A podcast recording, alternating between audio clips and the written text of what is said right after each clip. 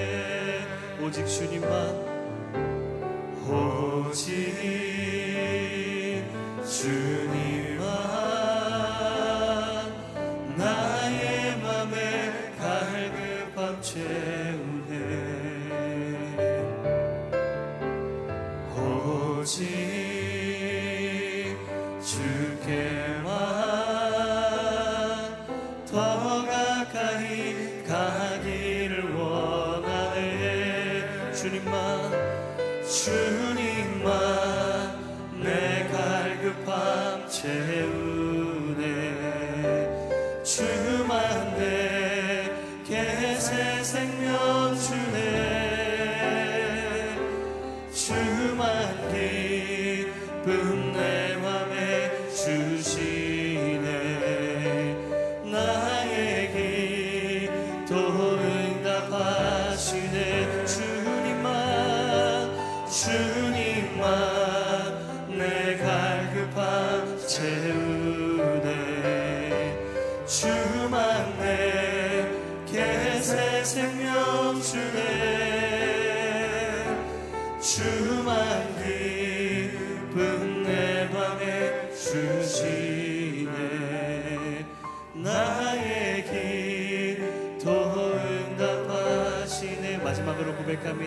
주님만 주님만 내 갈급함 채우네.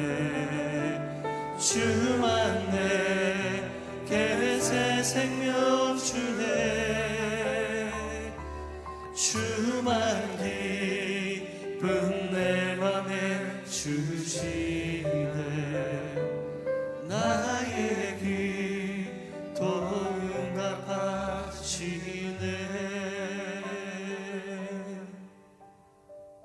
기도할 때 하나님 소망하는 믿음을 더하여 주옵소서. 하나님께서 회복시킬 그 날을 소망하며 지금 절망 가운데 어려움 가운데 다시 일어나고 걸어갈 수 있는 오늘 하루 되게 하여 주시옵소서. 함께 기도하시겠습니다. 살아계신 하나님 소망하는 믿음을 더하여 주시고 절망과 어려움과 좋지 않은 상황 가운데서도 낙심이 있다 할지라도 절망 가운데 있다 할지라도 하나님께서 회복시키는 그 날을 바라보고 또한 다시 오실 예수 그리스도를 바라보며 일어설 수 있는 오늘 하루 되게 하여 주시고 걸어갈 수 있는 오늘 하루 될 수 있도록 주님 이 시간 새벽 일부 예배를 통해서 예배드리는 한 영혼 성도선 한분 한 분 가운데 하나님의 소망을 더하여 주시옵고 예수 그리스도의 믿음을 더하여 주시옵고 그래서 다시금 일어설 수 있는 오늘 하루 될 수 있도록 성령의 은혜를 베풀어 주옵소서 성령의 힘을 더하여 주옵소서. 성령의 은혜를 더하여 주시옵소서. 그래서 아버지 하나님 오늘 하루 주님께 영광 돌리는 한 걸음 한 걸음 될 수 있도록 주님 주신 생명으로 주님을 위해 살아가시는 하루 될 수 있도록 주님 도우시옵소서. 살아계신 하나님 이 시간 새벽 일부 예배를 통하여서 이 영상 예배를 통하여서 하나님께 예배 드릴 때 소망하는 믿음을 회복시켜 주시고 절망과 낙심 가운데서도 하나님의 회복시킬 그날 무엇보다 다시 오실 예수 그리스도를 바라보며 살아갈 힘을 얻게 하여 주시고 오늘 하루를 걸어갈 수 있는 용기를 얻게 하여 주옵소서. 말씀 가운데 은혜를 더하여 주시고 그 말씀으로 말미암아 힘을 얻는 이 시간 되게 하여 주시옵소서. 예수님 이름으로 기도하옵나이다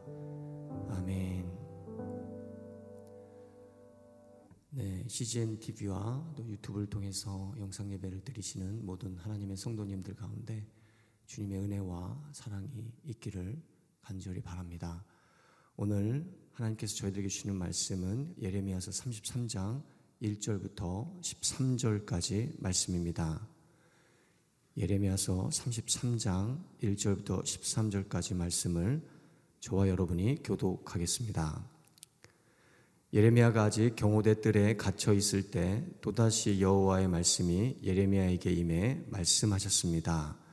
땅을 만든 여호와, 땅을 형성하고 세운 여호와, 그 이름이 여호와라 하는 이가 이렇게 말한다. 내게 부르짖으라. 그러면 내가 내게 대답하겠고, 내가 알지 못하는 크고 비밀스러운 일들을 내게 알려줄 것이다.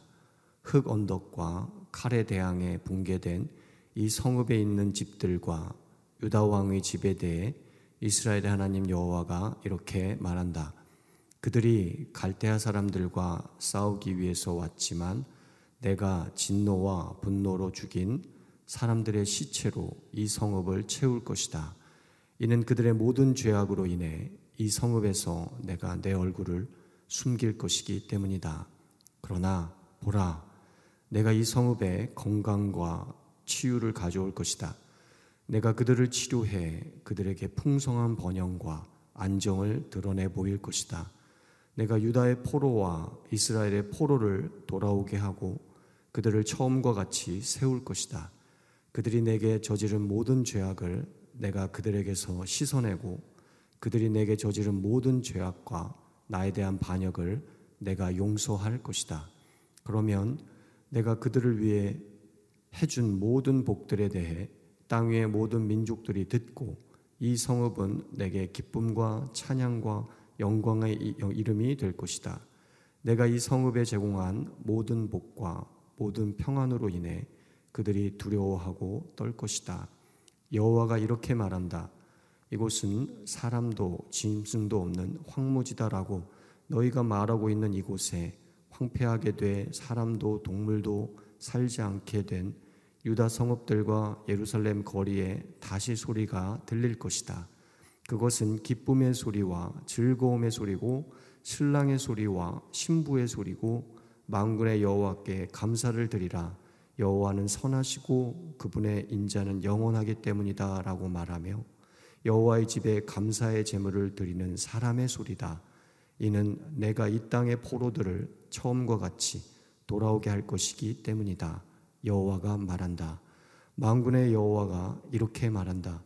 황폐하게 돼 사람이나 짐승이 살지 않는 이 모든 성읍들에 양떼를 눕게 할 목자들의 목초지가 다시 생길 것이다. 상간지대의 성읍들과 서쪽 평원의 성읍들과 남쪽 성읍들과 베냐민 땅과 예루살렘 주변 지역, 지역과 유다의 여러 성읍들에서 양떼가 양의 숫자를 세는 사람의 손 아래로 다시 지나가게 될 것이다. 여호와가 말한다. 아멘. 이 시간 이상주 목사님께서 하나님 말씀 전해 주시겠습니다.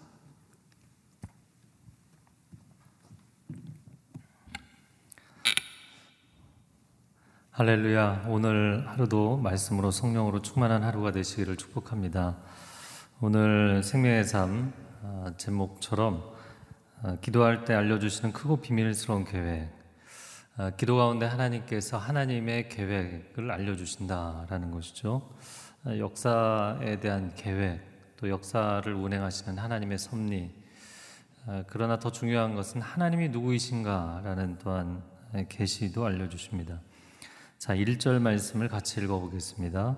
예레미야가 아직 경호대 뜰에 갇혀 있을 때 또다시 여호와의 말씀이 예레미야에게 임해 말씀하셨습니다.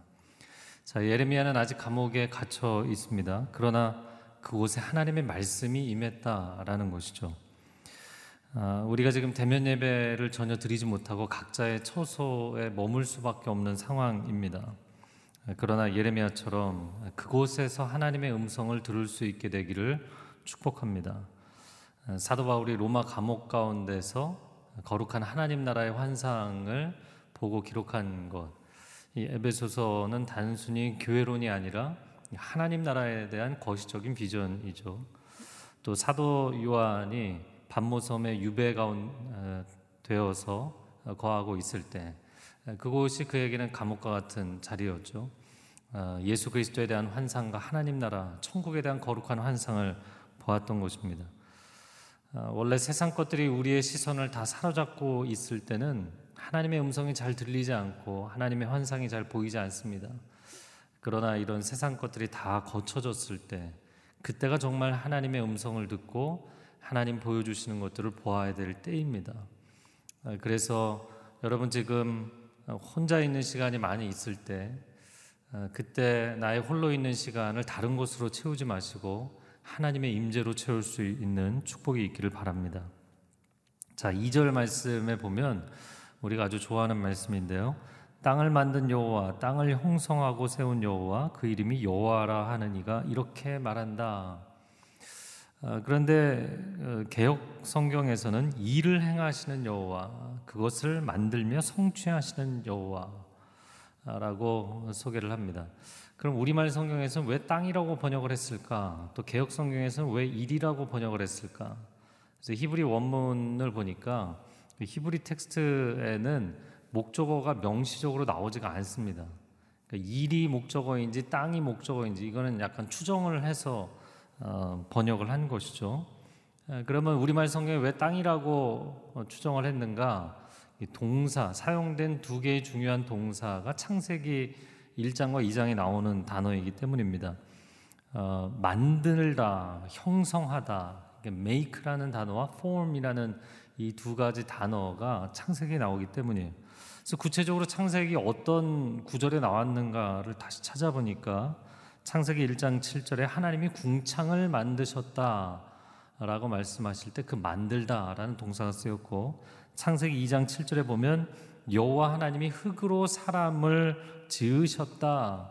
여기서 form이라는 단어가 두 번째로 사용이 됩니다.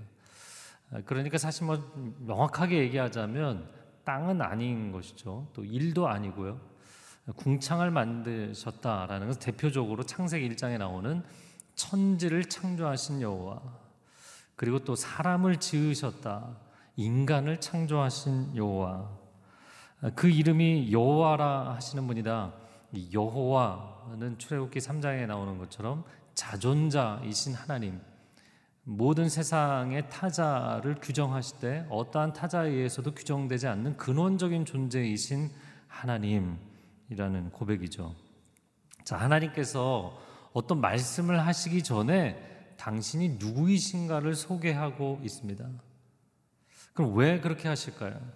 여러분, 우리는 마음이 급해서 내용부터 듣고 싶어 하지만 그 말을 누가 했느냐가 중요한 것입니다.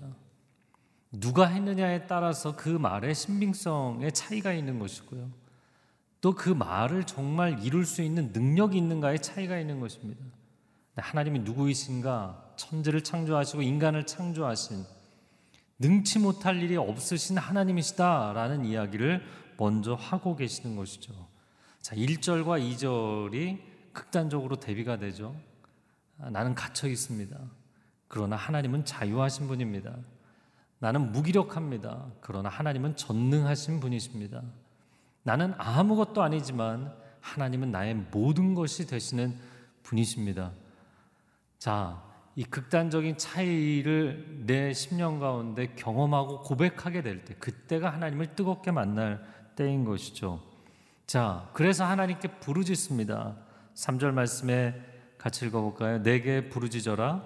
그러면 내가 내게 대답하겠고, 내가 알지 못하는 크고 비밀스러운 일들을 내게 알려줄 것이다.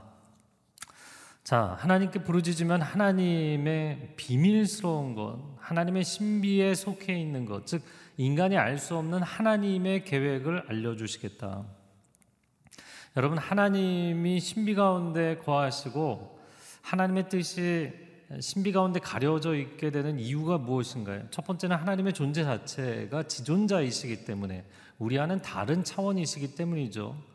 그럼 두 번째는 하나님은 알려주기를 원하시는데 우리의 영적인 눈이 가려져 있고 귀가 막혀 있기 때문입니다. 사실 우리의 미래에 대해서도 저와 여러분의 미래에 대해서도 그리고 역사의 미래에 대해서 이 인류가 어떻게 될 것인가의 미래에 대해서 하나님은 하나님의 사람들에게 다 알려주기를 원하십니다. 그래서 우리가 지금 예언서를 보고 있는데 그 당시의 시점으로 보면 앞으로의 예루살렘과 이스라엘의 역사가 어떻게 될 것이냐, 앞으로의 주변 열강들, 세계 만국이 어떻게 될 것이냐에 대해서 예언을 해주고 계시잖아요. 그리고 마지막 계시록에는 인류의 마지막, 세상의 마지막이 어떻게 될 것까지 미리 다 알려주신 것이죠. 자, 이렇게 말씀하신 이후에 오늘 본문의 4절과 5절의 내용은 1년 뒤면 예루살렘이 멸망한다. 사실 우리가 예레미야서 통해서 계속 본 내용입니다. 6절에서 9절의 내용은 하나님이 치유해 주실 것이다. 포로에서 귀환할 것이고 더 나아가서 열강이 너희가 회복되는 것을 보고 두려워할 정도로 회복이 될 것이다. 여러분 뭐 대한민국이 사실 일제 치하의 6.25 전쟁 이후 폐허였을 때 뭐 세상의 도움을 어, 요청해야 되는 그런 연약한 어, 그런 상황 가운데 빠져 있는 나라였죠. 그러나 지금은 많은 나라들이 인정하고 또 칭찬하는 그런 나라가 되지 않았습니까? 이스라엘을 하나님께서 그렇게 회복하시겠다. 역사 가운데 하나님이 그 일들을 이루어 가신 것이죠. 자, 어, 오늘 그 말씀 가운데 물론 앞부분의 내용들 예레미야서에 많이 나왔었기 때문에 뭐 동일한 내용입니다. 그런데 10절에서 그 13절까지의 어, 내용들을 보면서 주목할 만한 표현들이 나옵니다. 자, 10절 말씀을 같이 읽어 보면요. 여호와가 이렇게 말한다. 이곳은 사람도 짐승도 없는 황무지다라고 너희가 말하는 말하고 있는 이곳에 황폐하게 돼 사람도 동물도 살지 않게 된 유다 성읍들과 예루살렘 거리에 다시 소리가 들릴 것이다. 자, 황폐해진 성읍들에 다시 소리가 들릴 것이다. 황무지가 되고 황폐한 땅이 되었는데 하나님 회복하신다. 근데 그 회복이 어느 정도냐면 11절 하반절에 보면 처음과 같이 내가 이 땅의 포로들을 처음과 같이 돌아오게 할 것이기 때문이다. 라는 거예요. 처음과 같이. 자, 12절 말씀에도 만군의 여호와가 이렇게 말한다. 황폐하게 될 사람이나 짐승이 살지 않는 이 모든 성읍들의 양떼를 눕게 할 목자들의 목초지가 다시 생길 것이다. 똑같은 이야기입니다.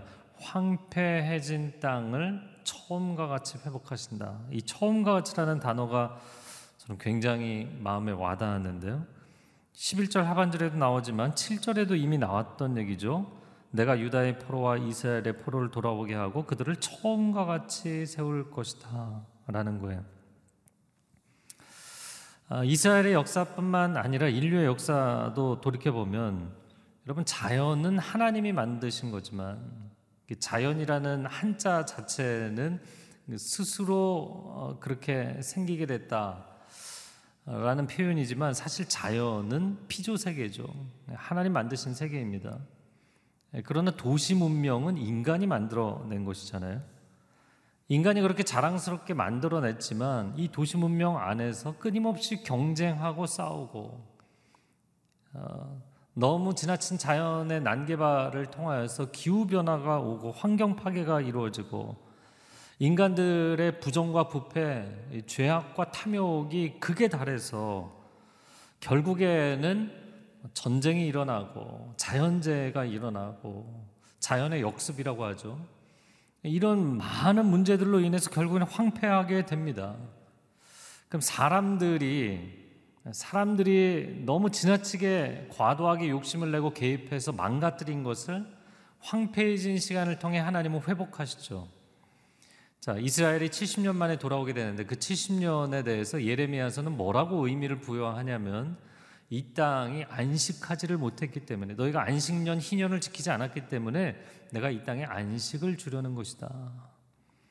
그래서 70년간의 안식 이후에 땅이 자정 능력, 회복력 어, 그거를 어, 다시 갖게 되고 나면 예, 그리고 나면 하나님께서 이 도시들을 또 이 나라를 회복하신다라는 거예요. 처음과 같이 이 표현을 주목해 보면 뭐 세상에서는 뭐 처음처럼 이렇게 이야기하는데 여러분 성경이 이야기하는 처음과 같이라는 개념은 하나님의 회복의 의지인 것이죠. 여러분 이렇게 처음과 같이 회복될 수 있는 것은 이 하나님 만들어 놓으신 지구 또 우주 이 자연 환경 자체가 가지고 있는 회복력 때문이기도 하지만 하나님의 회복에 대한 의지 때문인 거예요. 하나님은 진심으로 우리가 회복되기를 원하시는 것이죠. 그러면 이 처음과 같이는 어느 처음을 이야기하는 것인가? 맨 처음 이스라엘 백성들을 약속의 땅에 심으셨던 때처럼 더 거슬러 올라가면 어떻게 될까요? 오늘 2절 말씀에 하나님을 소개할 때 천지를 창조하시고 인간을 창조하신 처음 세상을 창조하신 그때처럼 회복해 주시겠다. 할렐루야. 감사한 거죠.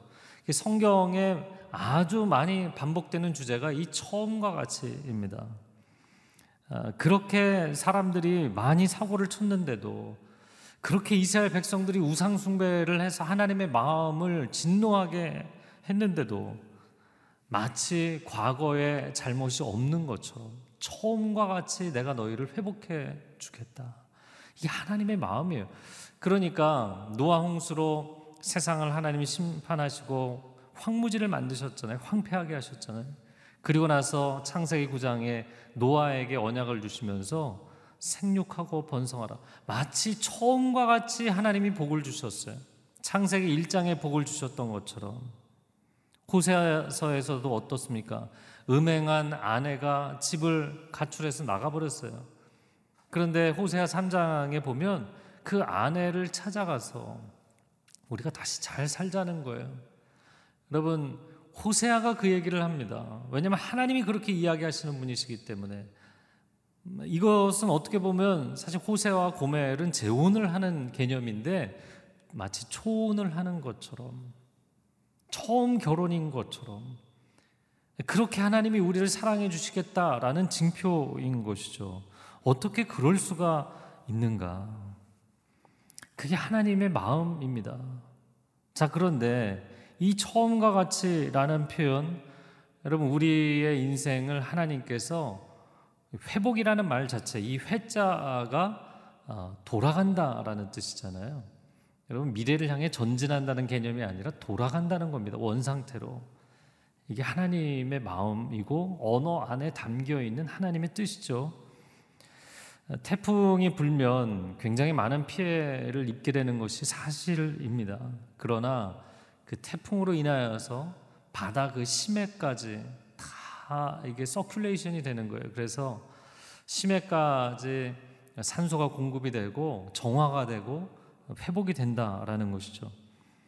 아, 여러분 이런 우리가 전염병으로 인해서 어려움을 겪고 또 자연재 또 인간이 일으키는 뭐 전쟁들 각종 재난으로 인해서 세상이 황폐해지면 인간들의 활동이 정지하게 되죠. 그리고 하나님은 그 정지해 있는 시간을 통해서 하나님의 회복의 일을 일으키시는 거예요. 처음처럼 회복하신다는 것입니다. 자, 그런데 하나님께서 처음처럼 회복하신다라는 이 말씀을 여러분 또 한 가지 주목해야 될 것은 무엇이냐면 다시는 처음과 같이 되지 않는 시점이 오게 됩니다. 바로 그때가 종말입니다. 처음 것이 다 지나가는 처음 하늘과 처음 땅이 지나가고 새 하늘과 새 땅이 오게 되는 그때가 종말의 때입니다. 그때가 하나님의 마지막 심판의 때가 되고 그리고 영원한 하나님의 나라가 임하게 될 것입니다. 우리가 요즘 많이 표현하는 게 뭐죠? new normal이잖아요. 다시는 처음으로 돌아갈 수 없다. 여러분 우리가 인생을 사는 것도 하루 24시간 너무 많이 지쳤어요. 근데 자고 나면 다음 날 또 똑같이 새로운 하루가 시작이 돼요. 그렇게 평생을 사는 거예요. 그러나 다시는 내일이 오지 않게 되는 그날이 인생의 마지막 날이죠. 인류 역사도 똑같은 패턴입니다. 놀랍게도 자연에 인류 문명에 하나님께서 회복력을 주셨어요. 이거는 하나님의 은총입니다.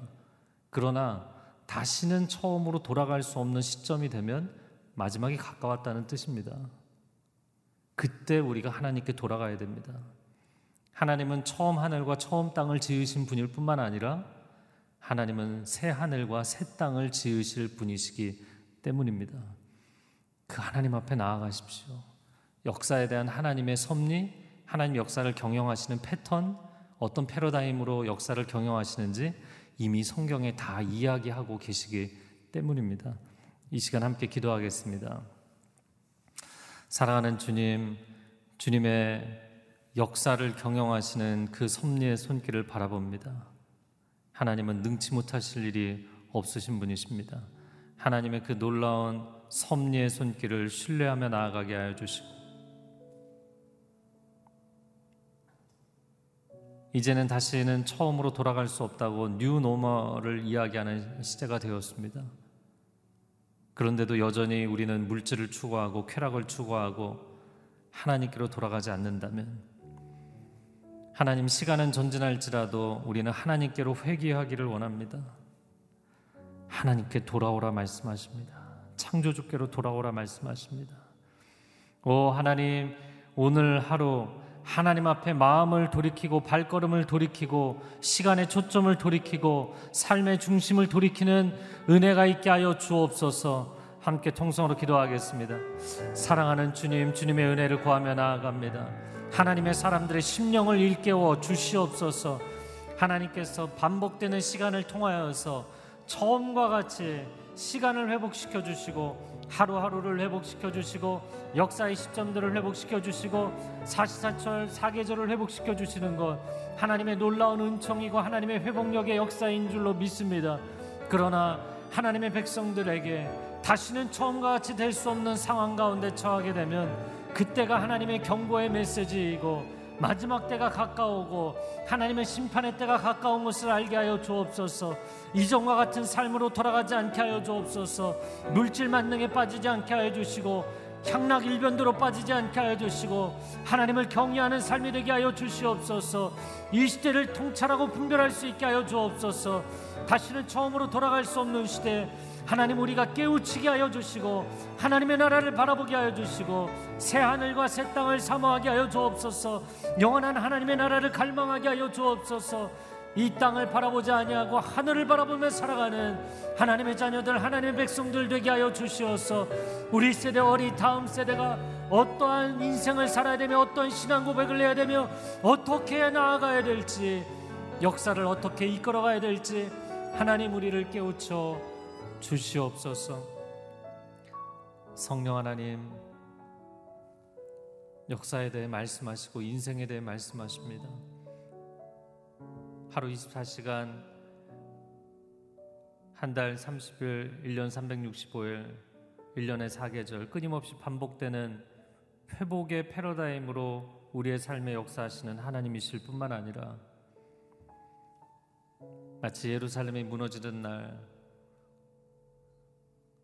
하나님의 경고가 임하고 강력하게 하나님께로 돌아오라는 말씀이 임하는 것처럼 하나님 다시는 예전과 같이 돌아갈 수 없는 이 시점에 우리가 하나님의 음성에 경청하게 하여 주시고 인류가 하나님께로 돌아가게 하여 주옵소서. 이때는 우리의 영적인 손을 놓는 날이 아니라 하나님 천국을 향해 침노하는 자의 인생을 결단해야 되는 날인 줄로 믿사오니 오늘 하루 영적 결단이 하나님의 사람들에게 있게 하여 주시옵소서. 이제는 우리 주 예수 그리스도의 은혜와 하나님 아버지의 극진하신 사랑과 성령의 교통하심이 오늘 하나님의 역사 경영자 되심을 온전히 신뢰하며 나아가는 귀한 하나님의 백성들 위에와 소중한 가정과 자녀들과 일터 위에 또한 한국교회 위에 저 북녘 땅 위에 그리고 선교사님들 위에 이제로부터 영원토록 함께하여 주시기를 간절히 축원하옵나이다. 아멘.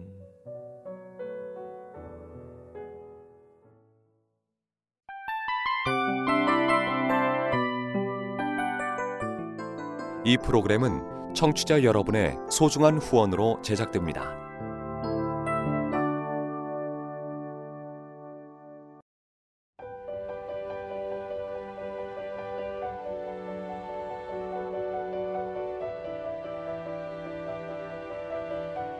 세상에는 수많은 교회들이 있지만 더 깊이 있는 말씀 강해를 찾기 위해 크기로만 교회를 선정하지 않습니다. 보다 좋은 영적 콘텐츠를 더 많이 나누기 위해 방송비를 받지 않습니다. 1년 365일 복음만 전하고 싶어서 우리는 광고를 하지 않습니다. 온누리의 복음을 땅끝까지 CGN TV와 함께 땅끝 성교사가 되주세요